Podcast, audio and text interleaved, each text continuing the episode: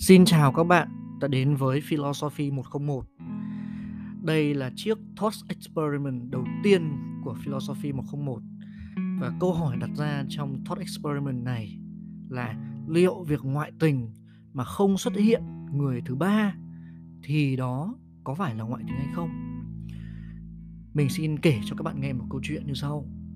Như bao các cặp đôi khác kết hôn được nhiều năm, Tuấn dường như cảm thấy chán với mối quan hệ của mình Đâu rồi những hơi ấm của đam mê cháy bỏng? Không còn những lời thủ thỉ tình tứ bên tai.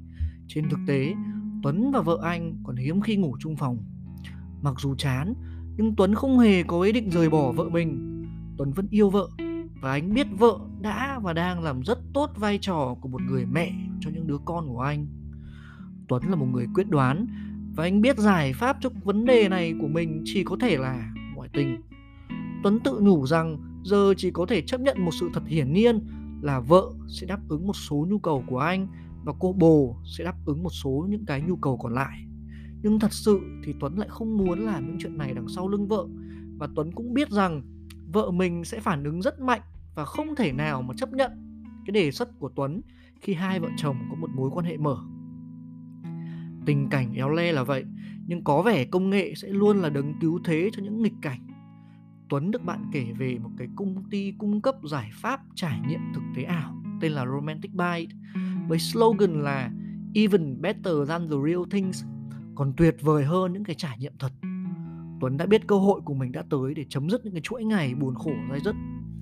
Romantic Byte cung cấp một giải pháp để Tuấn có thể có một trải nghiệm ngoại tình thực tế ảo Virtual Affair. Romantic Byte không phải là một công ty cung cấp dịch vụ chat sách hay video call với cả một người thật ở đầu dây ở bên kia của chiếc máy tính. Công ty công nghệ này hứa với Tuấn rằng bằng công nghệ mũ siêu vi kích hoạt tần số sóng não, neuron trong não Tuấn sẽ được kết nối với một môi trường thực tế ảo, simulated environment và ở đó anh sẽ được làm tình với một người được giả lập hoàn toàn từ máy tính. Tuấn sẽ cảm nhận được tính chân thật của trải nghiệm này và theo như quảng cáo còn tuyệt vời hơn tất cả những lần anh làm tình với vợ. Mặc dù trải nghiệm như thật nhưng tất cả những trải nghiệm đó đều do một chiếc máy tính giả lập nên. Tuấn có trải nghiệm ngoại tình, nhưng trên thực tế Tuấn lại không hề ngoại tình với ai cả. Có vẻ đây là một giải pháp tuyệt vời cho Tuấn. Tất cả những cám dỗ, những sự thăng hoa, những sự hồi hộp, nơm nớp, lo sợ của một mối quan hệ ngoài luồng đều tập trung ở đây, nhưng lại không hề có sự xuất hiện của một người thứ ba. Vì vậy, đây cũng không thể coi là ngoại tình. Tuấn lập luận. Thế nhưng khi mà chúng ta nghe câu chuyện về Tuấn, chúng ta vẫn đang thấy Tuấn vẫn đang làm một điều gì đó sai sai.